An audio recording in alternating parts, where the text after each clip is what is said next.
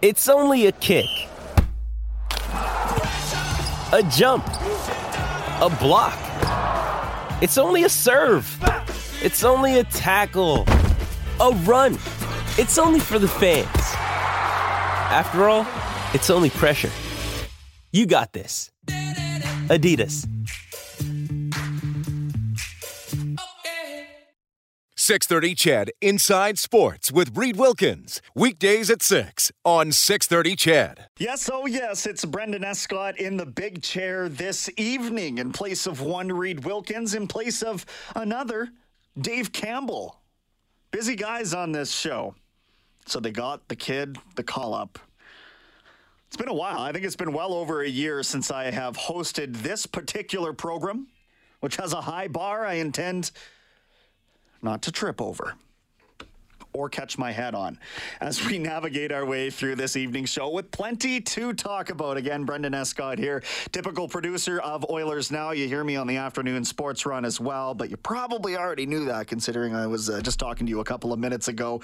But let's blow it open into long form, shall we? We've got plenty of CFL headlines to talk about. We'll do that with the regular guest host of this show coming up after the 6:30 news, Dave Campbell, the color analyst for your Edmonton Edmonton Elks broadcast here on 6:30 CHED is live in a different city for the first time in two more years. Of course, the Edmonton Elks taking on the BC Lions from BC Place Stadium tomorrow night, six o'clock for your countdown to kickoff, eight o'clock game time here on CHED. We'll get a preview of that. We'll get some thoughts on, frankly, just what it's like to be back on the road in that kind of setting. I know I was just at the coast a few weekends ago and uh, just, just such a beautiful city. It's so amazing down there. If only you could afford to live there.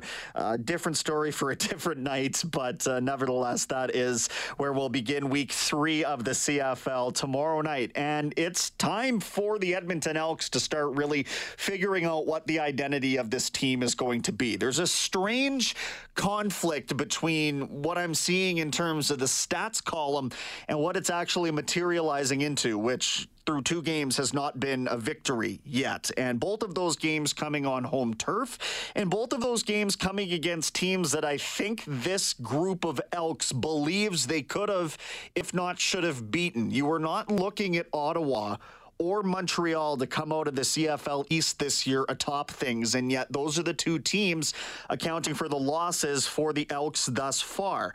So, what is the issue when you talk about the quarterback in Trevor Harris leading the CFL right now with 566 passing yards? How about James Wilder Jr., the new running back? The 29 year old looks like his career has been completely reinvigorated after, you know, some flashes in Toronto. He seems to have put it together in Edmonton, leading the CFL through two weeks with 174 rushing yards. But only one touchdown between those two stats I just read off, and that was Harris passing to Shai Ross in garbage time against uh, against the Alouettes. So why are they spinning the tires? I guess is what we need to figure out for a team that had enough pieces that would have been familiar with head coach Jaime Elizondo and the direction that they wanted to see this offense go. The familiarity, as I understood it coming into this CFL season without the preseason, that familiarity was supposed to favor the Elks. It was supposed to maybe even lend them a step ahead of the rest of the competition when you talk about Harris and Ellingson and their OC in Ottawa once upon a time being Elizondo. So why isn't it working? Well, we'll get some thoughts from Dave on that first of all, but we've also got some audio from the quarterback of this team in Harris just talking about what they're preaching so as to not overreact to a winless first two weeks? Yeah, just that it's football, and you know, a lot of things are about you rather win or learn. And I know that's a cliche, but cliches are often cliches for a reason. And uh, we've got a bunch in here that's that's wanting to learn, that's hungry to learn, and a bunch that after the game um, was putting their arms around each other. We know it's not good enough. Mm-hmm. Um, I know it's not good enough for myself, and I expect I hold myself to a higher standard. Anybody that uh, has a standard for me, uh, trust me, I hold myself to a higher one. So I'm going to continue to progress as much as I can for these guys in the locker room and and uh, you know for for our coaches and for this organization. And um, you know that's that we know where we want to be uh, come November, December, and we're going to keep striving to get there. And I've been in, I've been in this league quite a long time, and I've been on some championship teams. This has the genetic makeup. It has the makeup and the guys in the locker room. Um, you know, a lot of times I when you hit adversity, you can see who's really with you, and you know it reveals a lot of character. And we've got a great character in this locker room, and I know we're going to hang together, uh, put our arms around each other, get better, look each other in the eye, have those tough conversations, tough film meeting rooms, and we're going to do that regardless if we win or lose. Um. Outcome's not going to make a difference in how we respond. That's Elks quarterback Trevor Harris. What do you think about this situation with the Elks putting up the numbers and not really getting it done? Are we are, are, are, we overreacting to this? Just to me, it's the way that those two games have been lost. It's who the Elks lost to, it's where they lost those games, and it's how they went about losing them. Some big defensive errors, some simple mental mistakes in game one, really, when you think about the fumble that was, or interception, I guess, that was turned over and ran back 101 yards the other way, or the deep ball, the one of very few deep balls we've seen the Elks offense connect on to Mike Jones in that week one game. And that got called back as well. So it seems like for everything that this team does to inch forward and, and getting over this hump and trying to find a rhythm and move the ball downfield with consistency, it gets rescinded. And that's got to be frustrating, even though it's through two weeks. Now, maybe you're seeing something that I'm not. If you are, 780 496 0063 is the text line. That's how you keep in touch. You can phone in as well. We'll uh, have some time for your thoughts on that front. But head coach Jaime Elizondo on the morale of this Elks group right now after falling to 0 2 on the season. I think there's always disappointment with any loss. You can be 16 and 0 and lose, and then you're disappointed. So anytime you have a loss, you're you have a tremendous amount of emotional ups and downs that you go through. There's only this year 14 of these, right? So they're weighed differently. The challenge is, is the emotional part of understanding that there's a process in place.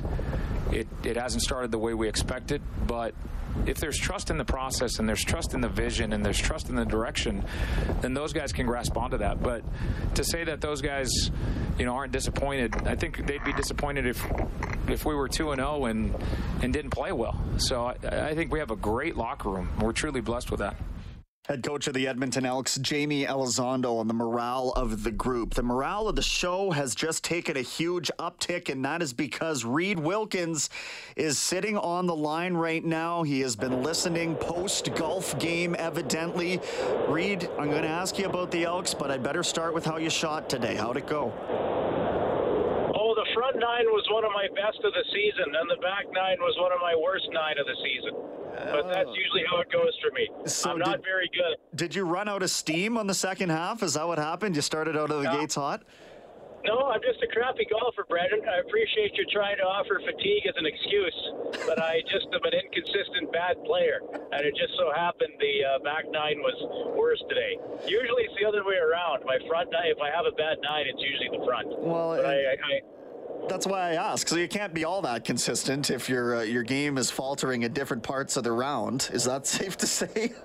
yeah. Well, I'm just I'm just a sad player. Like I, I really think maybe that's why I'm not a bad golfer. I'm just a sad golfer. Like I, I feel that maybe if people watch me, they wouldn't think, oh, this guy's not very good. They would just be they would feel this overwhelming sense of of sadness that such a golf game even exists and that somebody has to execute it, which is me. So it was okay. Well, you're out Look, there. You're out there often enough to at least be providing wild entertainment for those places that you frequent. I would yeah, say, I so. if you're not improving, at least that's the benefit of it all. yeah, the people that play with me get uh, get some laughter out of my attempted shots. Look, I, I actually am concerned about the Elks and, you know, sometimes you can say, well, they got yardage and they just didn't finish drives. But, you know, you have to kind of look at how it's happening and and they're not they're not really getting to the red zone a ton, especially against Montreal. I guess they did maybe three or four times against Ottawa. But there's something missing in the offense. And I know they had two new tackles on this past Saturday's game but there's this inability to and I, I bring this up all the time, but it's this inability to rattle off big chunks of yardage, and and that concerns me because in the CFL you can't just gain five to seven yards at a time. Eventually you'll miss a play, and then you're punting. So, you know, I, I know they had the one deep ball to Walker, and they got a couple other pass interference calls against Montreal, but really, it, it looks like the offense is sitting there saying, like, okay, our thing is we're going to go on a 12 play drive, and that's how we're going to score. That is, ex- that is extremely hard to do. And they don't appear to be opening up the defense. And the defenses don't appear to have any concern about the Elks going deep on them at all. And I think with Montreal, too, you saw the value of having a quarterback that can scramble a little bit. And he only had to do it a couple of times, but there there was a one play I think it was in the second quarter.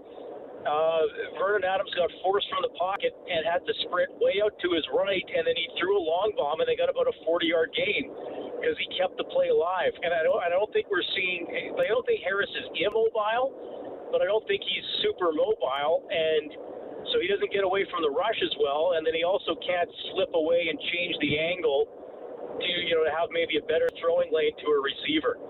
So you know something's missing, and, and when they went down 17-3 to Montreal, I thought like it's over. They're, they're not going to outscore them by 15 points the rest of the game.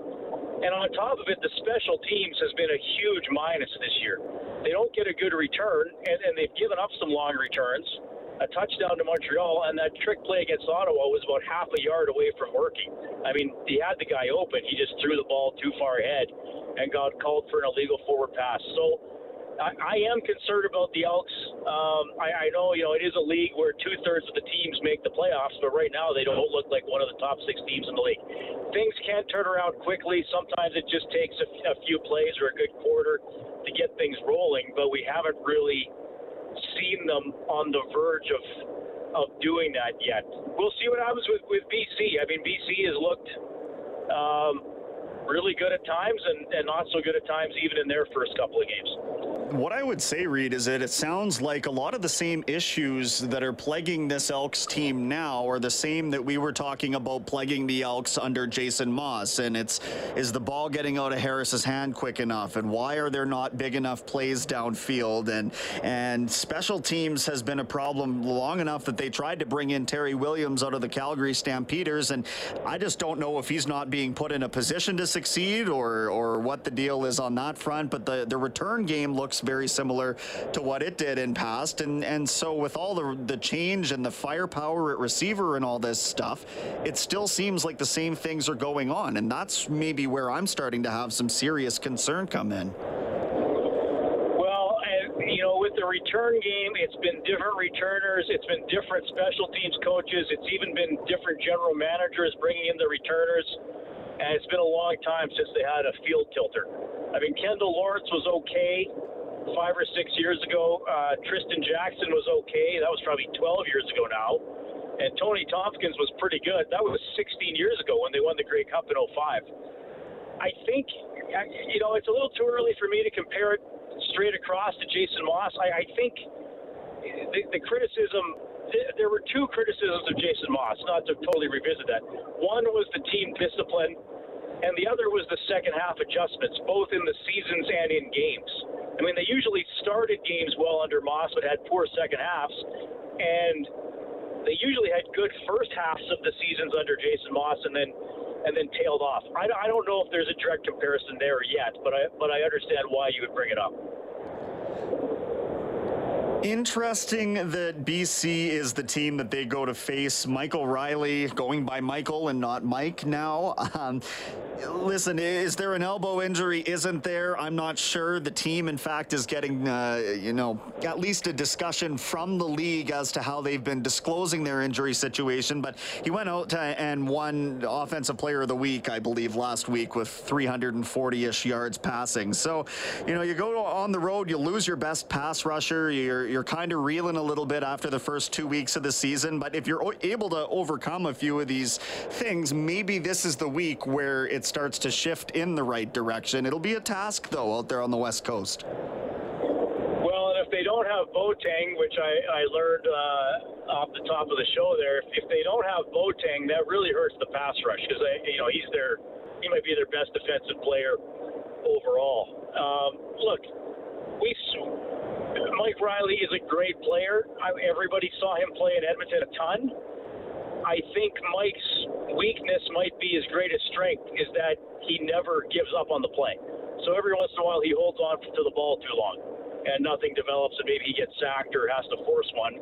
But a lot of times that's his strength because he can hold the ball, he can evade the rush, and he can still find somebody. That's going to give the Elks um, that's going to give the Elks a lot of trouble, I think. The injury stuff with the Lions, I don't know. It's it's a bit more of a sideshow to me than anything else. Um, it's I, I heard Reilly on with with Dave earlier this week. Probably if you're gambling, you're more upset about it than, than if you're just a fan. But I know that's a big part of it, and I know this single game sports betting that's coming in is probably going to help the Football League with some interest too. So maybe that's a, a storyline to consider about how they report injuries down the road. Reed, appreciate the surprise visit, my friend. Enjoy the rest of the vacation, hey? All right, you're sounding great. Thanks for having me. Thanks, Reed. Reed Wilkins, the regular. This episode is brought to you by Hyperice, the leader in advanced warm up and recovery technology. They have tons of innovative products, like Venom heated wearables to help soothe sore back muscles, Normatec compression boots to speed up recovery and increase circulation, and Hypervolt massage guns to improve mobility. Loved by athletes like Naomi Osaka and Erling Haaland. Try them yourself. Get 10% off your order with the code MOVE at hyperice.com. Host here on Inside Sports. I took it too far. We need a break. I'm sorry, Kellen. Back after this.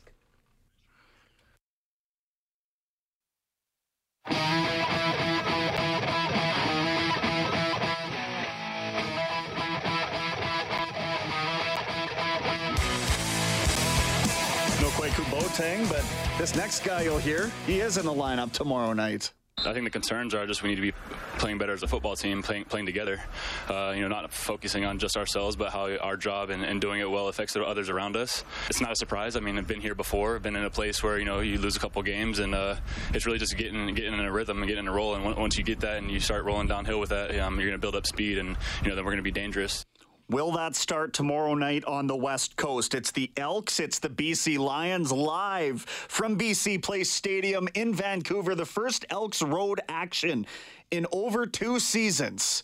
The man out there to call it, well, that's why I'm talking to you right now, and he's not. Dave Campbell, color analyst for the Elks.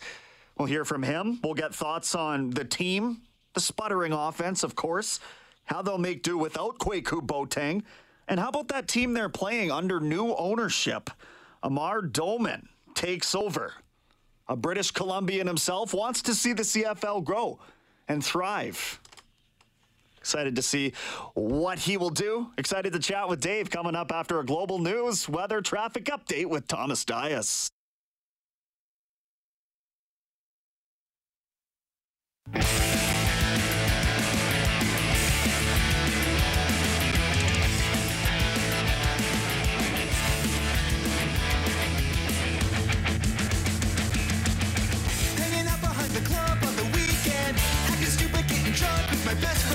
Throwing it back to what?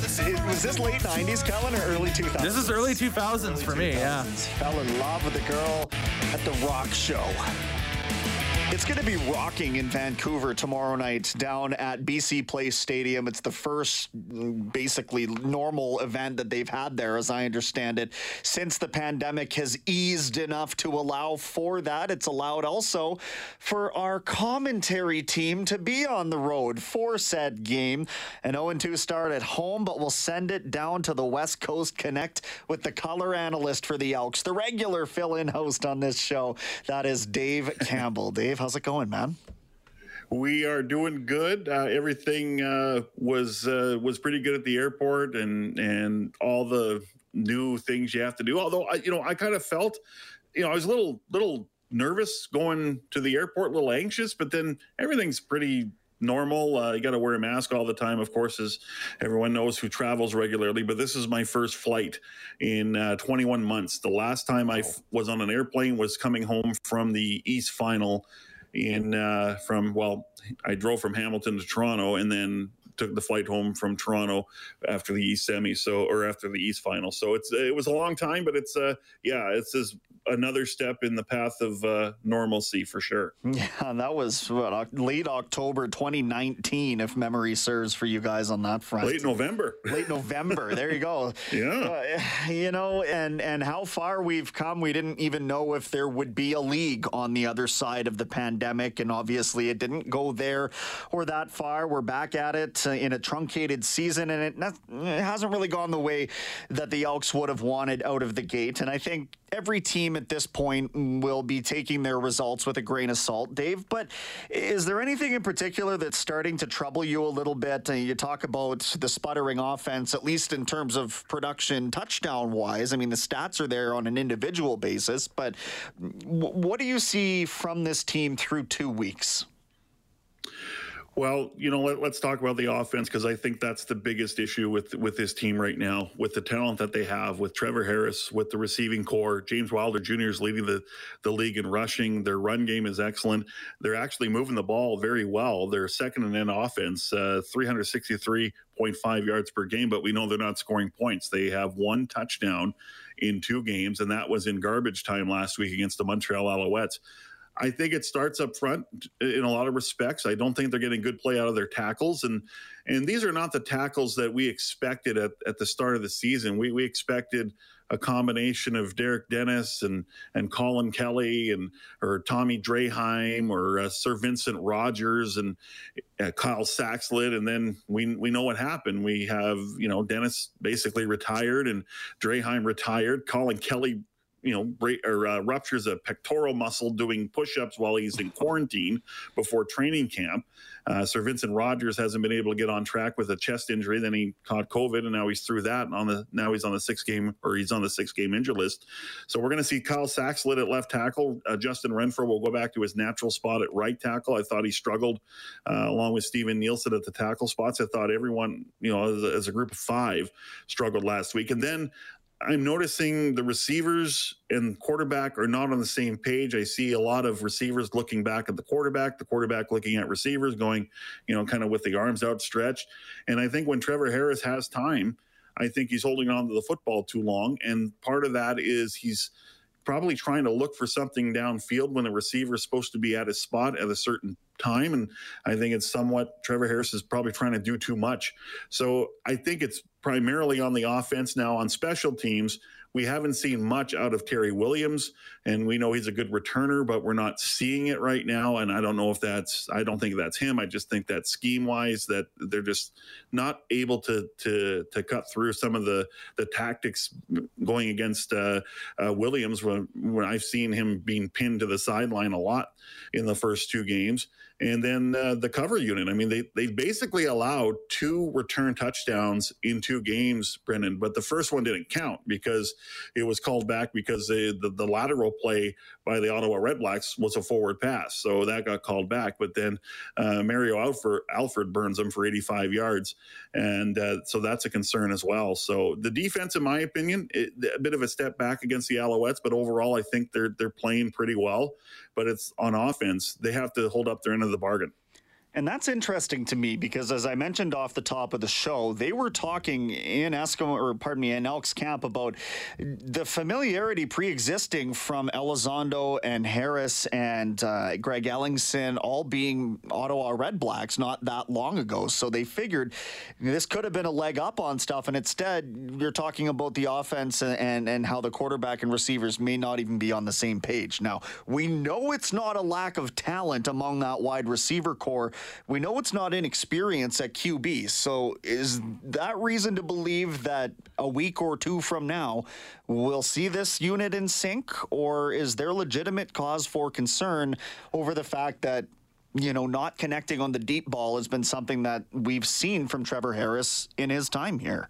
Yeah, and you know, you you look at where we're at now. So it's it's the third week in August uh, essentially. So we're, you know, it's August 18th. Camp open on July 10th. So we're just over five weeks, or getting to that five and a half, six week part in the season. There were no preseason games, which I think does have a bit of a factor. Obviously, not playing football for uh, 20 months, that is a big factor.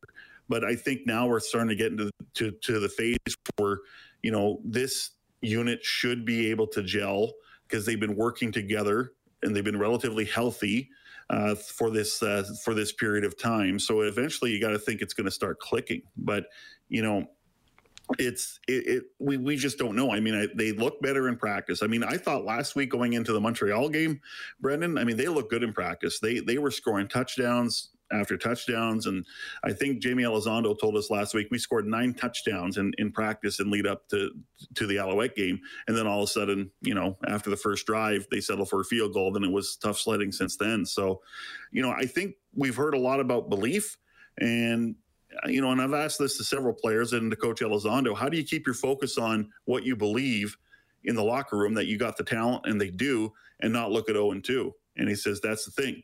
Uh, is you have to look at what we believe in and look at what we have. It, it's it's different, I think, in Calgary with the Stampeders. Now, Bo Levi Mitchell's out for you know a limited or a, a long term period. Uh, they're going to have Michael O'Connor, the Canadian, as the backup. But you look at the receiving core they just don't have the pedigree like the uh, the Elks do.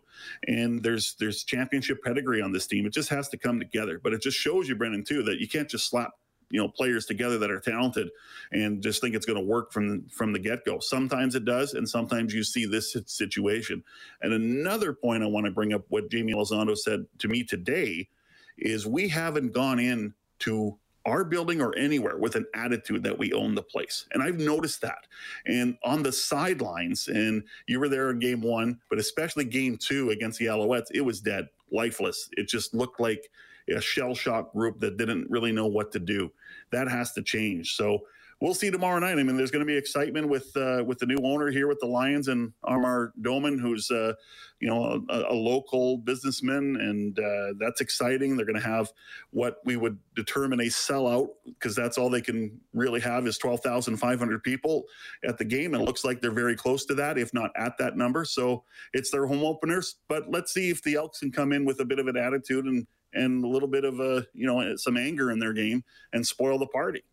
You touched on a couple things I do want to get to before we let you go. But first, aside from Kwaku Boateng, is there anything else on the injury front we should know ahead of tomorrow's game? Yeah, Kwaku Boateng, that's that, that's a tough loss for sure. But uh, yes, our, our, Monty Edwards will not play in the receiving corps. And we haven't really seen much of Edwards anyway, so I would suspect we're going to see uh, more of Tevaun Smith in the receiving core as a starter. But uh, Jalen Tolliver is going to be added to the roster, and he has some experience with Jaime Elizondo when those two were in the XFL with, uh, I believe it was with Tampa Bay, uh, the Tampa Bay franchise. Elizondo was the offensive coordinator for that team at the, the back half of the pandemic shortened season. And Tolliver is, uh, you know, he's a guy that goes after the football. He can catch the 50 50 balls. Kind of reminds me a little bit of Duke Williams, um, you know, and when I see him in training camp, you know, every year in training camp, Brendan, there's always that one receiver that catches our mm-hmm. eye. Uh, in 15, it was Derel Walker. In 16, it was Brandon Zylstra. In 17, it was Duke Williams. And Jalen Tolliver is that receiver uh, this time around. So uh, we'll see him in the receiving core as well. And uh, like I said from the outset, Kyle Saxelid is back at left tackle. So let's see if that is going to make a difference for that O line and the protection for Trevor Harris. I don't know how much insight you'd have, Dave, uh, as to what the new ownership in BC means in terms of, you know, marketing or whatever. Just having a fresh sort of perspective from the ownership level in the league, I imagine will be a good thing. Getting a local guy there, even better. But Amar Doman taking over for the David Braley estate. And it sounded, I heard a conversation he had earlier this afternoon, like he's, he's just excited about sort of he's identified that the CFL has been in a stronger place. He'd like to help it get back there. That's my sense from the situation. Yeah, absolutely. And I don't know much about Amar Doman, but it's just nice to have a local owner that sees the uh, the Lions as very important in this market and I think they are to a lot of people. I just think it's it's tough in this city when you have BC Place Stadium that's downtown, and it's it's a hard place to get to, um, and you know I just think as well uh, uh, uh, David Braley did a lot of good things for this for this franchise. He basically saved the CFL, um, and but after a while, it was like, okay, David sell, and now he's not with us anymore, and he left enough money in the bank for this franchise to operate for years. But what David Braley didn't do very well in the final years was market this team, and I see Amar Doman as someone that can come in and understands the passion of of this market the passion of football and the CFL and uh, and the passion for Lions fans. And uh, we'll see what happens. And you know, over time, you know, the proof's in the pudding or will be in the pudding. But it's just nice that you have, you don't always get this, but it's just nice that you have someone that is from here, that has built a business here, that has the capital and has the passion. I think that's the key the passion for the brand and for the league and for the city. And hopefully we see that over time from Amar Doman. So I, you know, limited limited knowledge of him, but from you know people that uh, I've read up on uh, that have read about him or uh, talked about him today or wrote about him today, it sounds like it's a win. Uh, and the Lions, you know, in recent years, maybe less so, but I can remember, say, 2004, 2005, that kind of era. Geroy Simon at the, the peak of his powers, Casey Printers out there electrifying things. It, it's a sport that you can absolutely market in that city. It's just that there hasn't really been a lot of that superstar power to stick around. And then you talk about uh, not necessarily taking down as many Grey Cup titles as they maybe would have benefited from. Yeah. But, uh, well, lastly, talk about this Bo Levi Mitchell Mitchell thing because he has been a model of consistency since entering the league. I think he has to be one of the least liked players from an Edmonton fan base perspective, simply because he's been so darn good yes. for so long, you know. But now we see him on the six game injured list with a fractured fibula. And I don't know that he'll spend the entire six games on there. I don't believe you have to, but uh, whether he misses that much time, I, this is an opportunity for the Elks to build separation over a team that not necessarily have they always had the opportunity opportunity to do that. So what I'm saying is, I think it's high time to to start making hay, or however that uh, saying goes. You know what yeah. I mean? Take advantage. I know where you're going. I'm not sure, but I, I know which direction you're going, Take and I'm going to go right there with you. Go ahead. Um, yeah, I mean, I mean, if if you're the Elks, you got to make some hay here because you got the Lions tomorrow. I think that's a winnable game. I think the Argos are a bit of a an, an interesting, weird kind of team, but I, I, think that's a winnable game next week in Toronto. Then you got the Labor Day series. And I'm not saying that the, the Stampeders are going to be be terrible and lose every game, but I'm not going to say that they're going to be great eh, or good enough to win every game. I mean, I don't know enough about Michael O'Connor. Everyone says he's well, he's like Bo Levi Mitchell, who, you know, has has the ability to throw the ball down the field and, and move the offense. That's great in practice, but will that translate into a game? All I know is they're playing the Montreal Alouettes tomorrow, and we know how ferocious that defense is because we saw it last week uh, at Commonwealth Stadium, and then they have to play the Winnipeg Blue Bombers. Um, okay, that's that's uh, that's going to be a, a difficult challenge, but if you're the Stampeders, you should be very worried. If you're the Elks, this is an opportunity. If you're the Lions, you see this as an opportunity, but for the Elks. I mean, heading into Labor Day on a two game win streak, possibly uh, with a team that is really wounded and who knows what their record will be by Labor Day. You got to think that this is a time where you got to put the pedal to the metal and say, look, we got to play our best football now because an opportunity has opened up here in the West and we got to take advantage of it. See, you took that exactly where I was trying to fumble my way to. I appreciate that, Dave. Thanks for the insight, man. Teamwork, and, man. Uh, Teamwork. Have a great call with Morley tomorrow night. Enjoy Vancouver. Thanks, Brandon. Take care. That is Dave Campbell, producer of this show, your typical fill in host. Instead, you're stuck with me for the rest of the night. Brendan Escott steering the ship. We'll press pause here on Inside Sports. Come back with. Uh it's Kaley Cuoco for Priceline. Ready to go to your happy place for a happy price? Well, why didn't you say so? Just download the Priceline app right now and save up to 60% on hotels. So, whether it's Cousin Kevin's Kazoo concert in Kansas City, go Kevin, or Becky's Bachelorette Bash in Bermuda, you never have to miss a trip ever again. So, download the Priceline app today. Your savings are waiting. Go to your happy place for a happy price. Go to your happy price, Priceline a little more audio for you.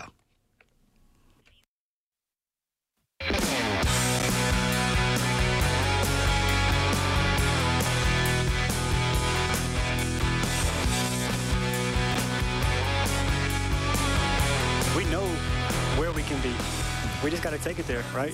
We, we got to, it just takes one game one game. We got to click one game, you know, realize our full potential, and from there, we just start building on it. You know, we're not there yet. We haven't been there yet. Um, hopefully, we get there Thursday. But like I said, I'm not too worried about it right now. It's, it's, it's only week three. You know, we got a lot of room for improvement. That's a good thing. It's not like we're getting beat and we're playing our best football. You know what I mean? We got a lot of room to grow. We got a lot of good football left in us, and um, that's what we're focused on. It's just you know getting in the win column. That is Elks defensive back Aaron Grimes ahead of tomorrow's showdown in BC, the first road game in a couple of seasons for the Elks. Six o'clock is your countdown to kickoff time here on 6:30. CHED and then Morley and Dave have your uh, game action just after 8 p.m. And then Friday, it will be interesting to get our first look at. Uh, that is the game for for and now I've got to think about this. Tell you what, why don't we just look at let's look at the schedule and then get it right. Simply put, it's I'm trying to figure out: do the Argos play the Friday night game or is it the uh, the Calgary Stampeders? But either way, both of those teams dealing with uh, quarterback problems of their own. You heard about the broken fibula of Bo Levi Mitchell, so that doesn't bode well for their chances moving forward here the next few weeks. Obviously, Michael O'Connor, former UBC Thunderbird 2015 Vanier Cup champion. He'll be at the helm now. And that's because Nick Arbuckle, who had been the backup for Bo Levi Mitchell over the last couple of seasons in Calgary, is now in Toronto. And that's where he, on Saturday, just to be clear about that, Saturday they host the Winnipeg Blue Bombers in the early game. Uh, the Argonauts will turn to Nick Arbuckle at starter because McLeod Bethel Thompson hasn't been playing up to par in their first couple of games. So it, it's you know, it's been an interesting season to be a CFL quarterback, and we're only two weeks in. You heard about Michael Reilly. He's got an elbow injury. Nathan Rourke, who was a dynamo for the uh, Miami of Ohio program, or was he just Ohio? Either way, uh, NCAA Division One comes in from this year's draft, might I add, and uh, is right there with Reilly, who looked like he was hurt and then turned around and put up an offensive player of the week performance. So you can't really make heads or tails out of a whole lot right now. And I guess that maybe that's part of the saving grace for where the Edmonton Elks are at 0 2 through this first stretch. But tomorrow, again, high time to start turning things around. 12,000 fans in BC Place. It's going to be raucous. They haven't had any sort of event like that in Vancouver to this point. So this will be a big one coming out of the pandemic. We'll see, you know, how the fans show out for that. They are expecting to sell as many seats as are available, so it will be a lively one. That's for sure. Can the Elks emerge on the right side of it? That remains to be seen. Again, 8 o'clock kickoff tomorrow night on 630 CHED. But that's not the only thing going on right now. Your Toronto Blue Jays fell this afternoon. It was an early start against the Washington Nationals, wrapping up a two-game interleague series, and it wasn't good. It was for a little bit, and then the Blue Jays bullpen once again doing, unfortunately, what they have become known as or known for this year, and that was coughing up a lead that those big bats were able to salvage after a certain point. It was back to back home runs on back to back pitches by Corey Dickerson and then Marcus Semien to tie the thing at five in the seventh inning, but it only took a couple innings thereafter, and the Jays were down for the count. So, in the midst of a playoff race, a wild card race, that won't do them any favors. It's also CEBL championship weekend this weekend, finally. The festival kicks off tonight with the awards show and up for his third Player of the Year award, the only man who's won it so far in this league. Edmonton Stingers guard Xavier Moon. You'll hear from him. Sarah Nurse and Team Canada wrapping up exhibition action, their only game of the pre-tournament down in Calgary. They beat Finland 4 to 1. And now they set their sights on those same Finns again on Friday to actually open up the tournament. Sarah Nurse will check in on the other side as well. And then let's get cracking in Seattle with Andy Ide, NHL.com beat reporter for the NHL's newest and 32nd franchise. How things have been going there since the fantasy or fantasy draft. It was very real. That after a global news. 630 CHED Inside Sports with Reid Wilkins. Weekdays at 6 on 630 CHED.